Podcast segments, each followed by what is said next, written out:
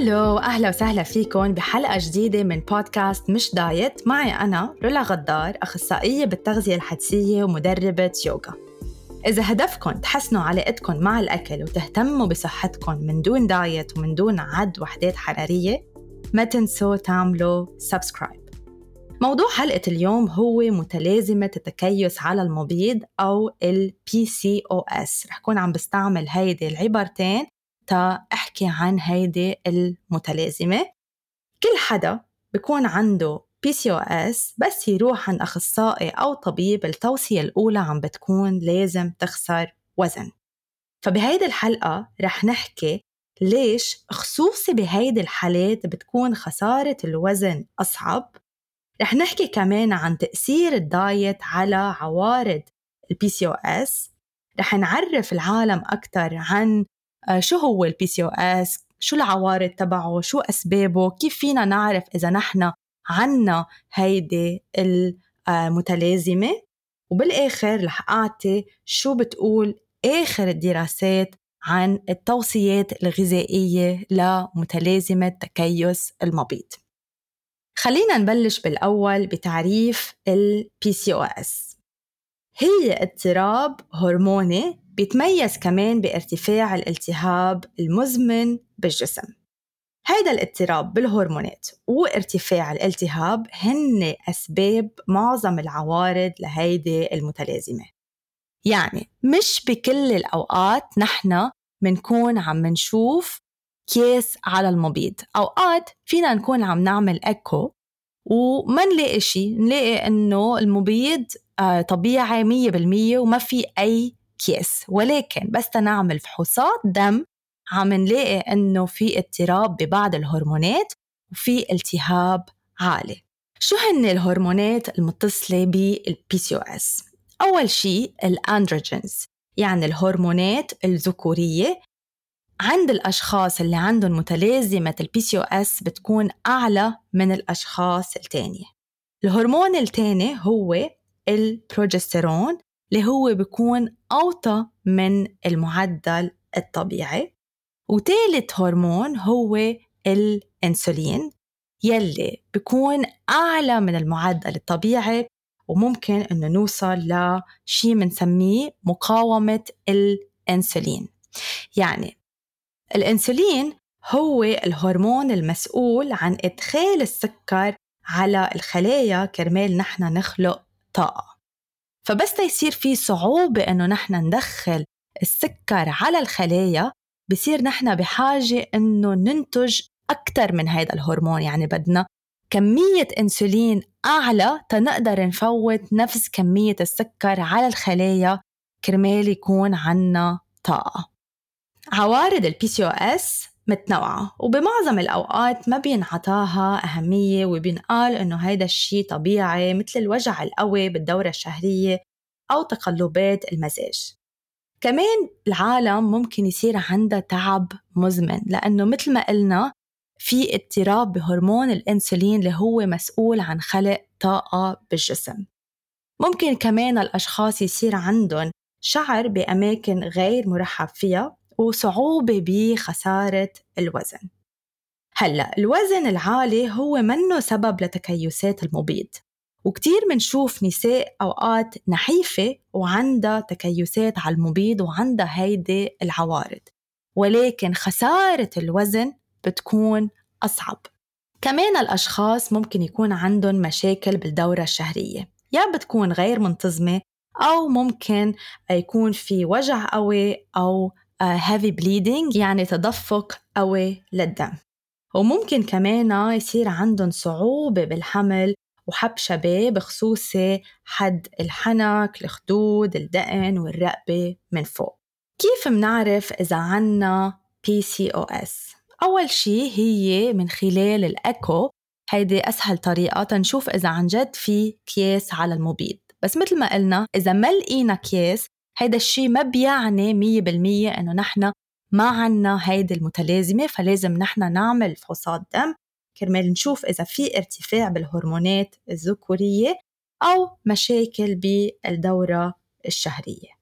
فعم تجي هيدي الصبية مع كل العوارض والاضطراب بالهرمونات والالتهاب بالجسم عند أخصائية التغذية أو الطبيب وعم بيقولوا لها إنه الحل الوحيد هو إنه تعمل دايت وتخسر وزن. فهي عم تمشي بهيدا التوصية عم تمشي على هيدا الدايت عم تعمل كل شيء بتقدر عليه لتلتزم بالدايت ولتوصل لخسارة الوزن. بس هيدا الموضوع عم بيكون صعب عليها عم بتزيد الشراهة اللي إلها على الأكل الرغبة بتناول السكر عم تطلع على الميزان عم تلاقي إنه ليش الوزن ما عم ينزل؟ وهيدا الشيء عم بسبب لها ضغط ومشاعر صعبة. يمكن تحس بخيبة الأمل وتوقف كل الجهد يلي عم تعمله وتبطل تهتم بصحتها. ليش هيدا الشيء عم بصير؟ رح أشرح لكم هلأ ليش هيدا الشيء عم بصير مع لهيدي الصبية وليش أنا عندي مشكلة مع هيدي التوصية العامة؟ في أربع أسباب أساسية ورح أشرح لكم إياها هلأ. أول سبب هو إنه في دراسات فرجت إنه معظم العالم يلي عندها PCOS وبتمشي على diet عم بصير عندها weight cycling يعني الوزن عم يطلع وينزل بكثرة. وهيدا الشيء عم بزيد الالتهاب بالجسم. ومثل ما قلنا إنه العوارض تبع ال PCOS بتزيد إذا الالتهاب بالجسم عالي. فنحن بهالحالة ما حسنا العوارض بالعكس زدناها لأنه الالتهاب بالجسم عم بزيد. يعني للشخص اللي عنده PCOS يمكن أفضل إنه يبقى على وزن أعلى من إنه وزنه ينزل ويطلع بكثرة. تاني سبب هو الارتفاع بالإنسولين. الدراسات بتفرجي إنه 75 ل 90% من الأشخاص اللي عندهم PCOS عندهم ارتفاع بالانسولين. وهون كمان اطلعت على الدراسات وشفت تأثير ال diet على هرمون الانسولين عند الأشخاص اللي عندها PCOS وإذا بنطلع على المدى القصير رح نلاقي إنه كان في تحسن بمستويات الانسولين. ولكن بس نطلع على المدى البعيد لقينا إنه مستوى الانسولين كمان طلع أعلى من البداية.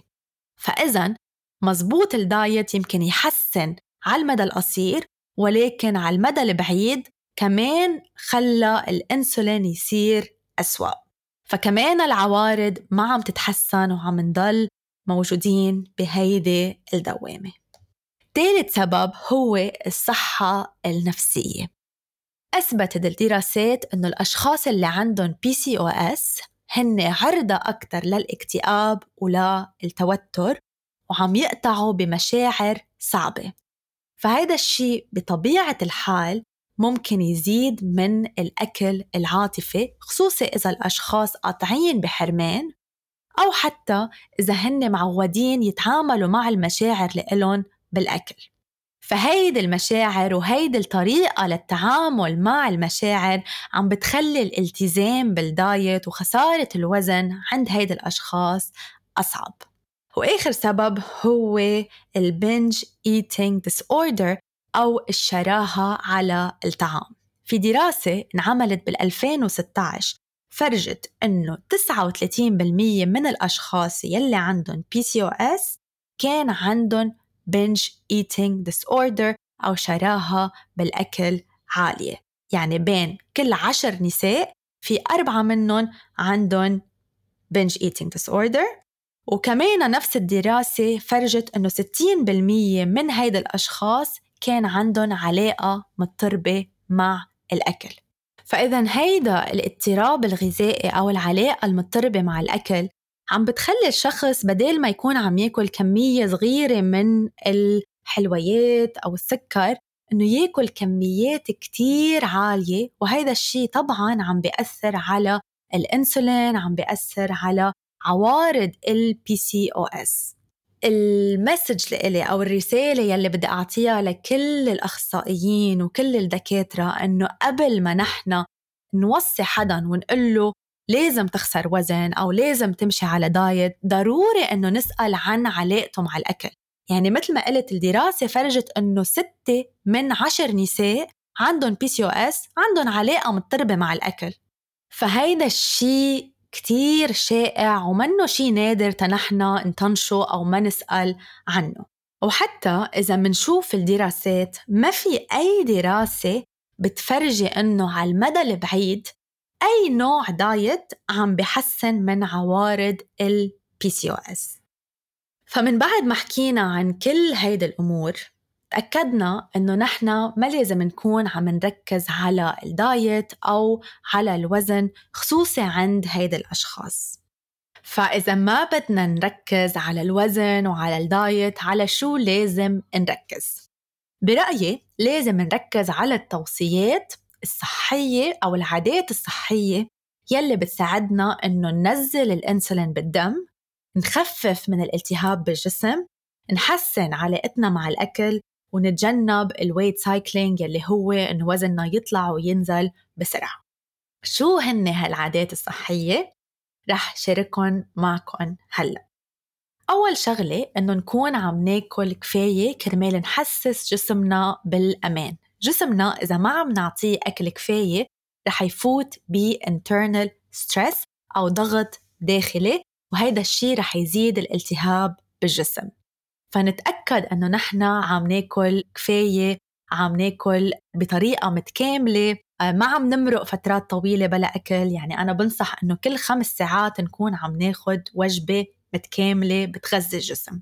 تاني شغلة أنه نحن ما نوقف النشويات. كتير وصلني أسئلة على الإنستغرام أنه هل نحن بحاجة أنه نعمل دايت الكيتو أو نخفف من النشويات أو نقطع كل شيء نشويات؟ أكيد لا. لأنه مثل ما قلت هيدا الشيء رح يأثر على علاقتنا مع الأكل وممكن يسبب لنا شراهة عالية بالأكل وحتى الدراسات أثبتت هيدا الشيء فأفضل نحن نكون عم ندخل النشويات بأكلنا. إذا بدنا فينا نكون عم ندخل النشويات اللي هي من الحبوب الكاملة يلي هي بقلبها ألياف أكتر وما بتعلي السكر بالدم بشكل سريع. أو إنه نحن بس بدنا نكون عم ناكل نشويات نجمعها مع شي تاني. يعني ما ناخد النشويات لحالها. ناخدها مع بروتين ناخدها مع دهون. هيدا الشيء كمان بيساعد على امتصاص النشويات بشكل أبطأ. مثلا بدل ما نكون عم ناخد الباستا أو النودلز لوحد نحاول إنه ندخل عليهم بروتينات دهون وألياف. يعني فينا نزيد عليها دجاج فينا نزيد خضار على جنب فينا نزيد شوية زيت زيتون. هيدا الشيء مثل ما قلنا ببطئ الهضم وببطئ من امتصاص النشويات فما بيعلى السكر كتير بالدم وما بيعلى الإنسولين كتير بالدم. ثالث توصية هي إنه بدل ما نحن نركز على إنه نحن بدنا نخفف نشويات أو بدنا نوقف النشويات نفكر كيف فيني زيد البروتينات بأكلي. في دراسة كمان فرجت إنه الأشخاص اللي عندهم PCOS ما عم ياكلوا بروتين كفاية. فنحن نركز إنه بكل وجبة عم ناخدها يكون في مصدر من البروتينات. يعني مثلا على الفطور نتأكد إنه عم ندخل بيض يا جبنة لبنة تركي هيدي الأمور. على الغدا نكون عم ناخد دجاج نكون عم ناخد بقوليات لحوم سمك.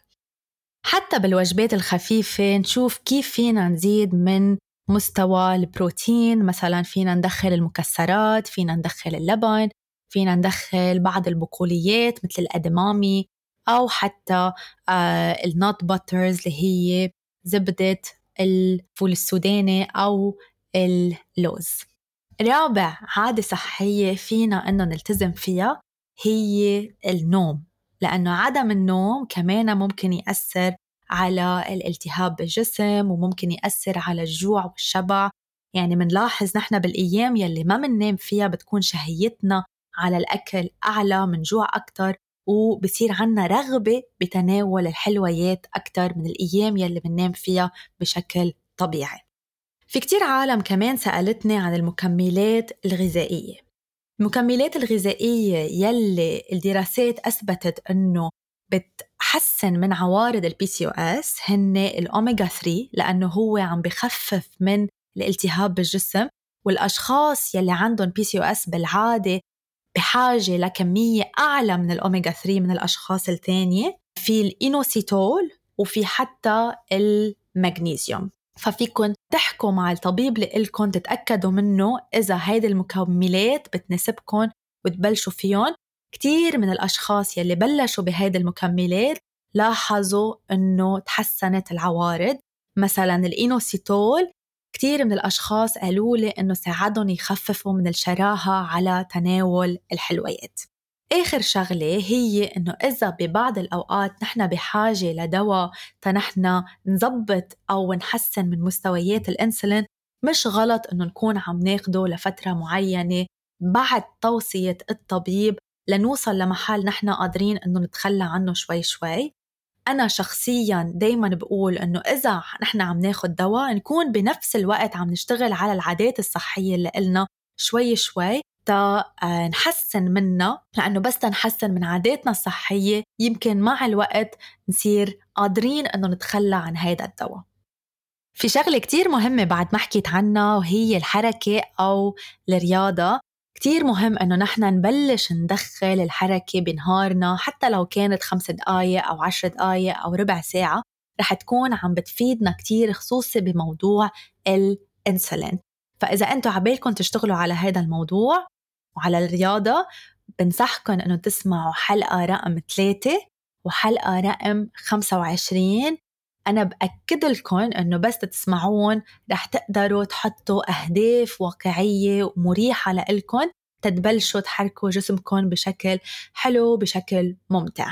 قبل ما أنهي الحلقة بدي أحكي عن موضوع كمان مهم اللي هو الرغبة بخسارة الوزن.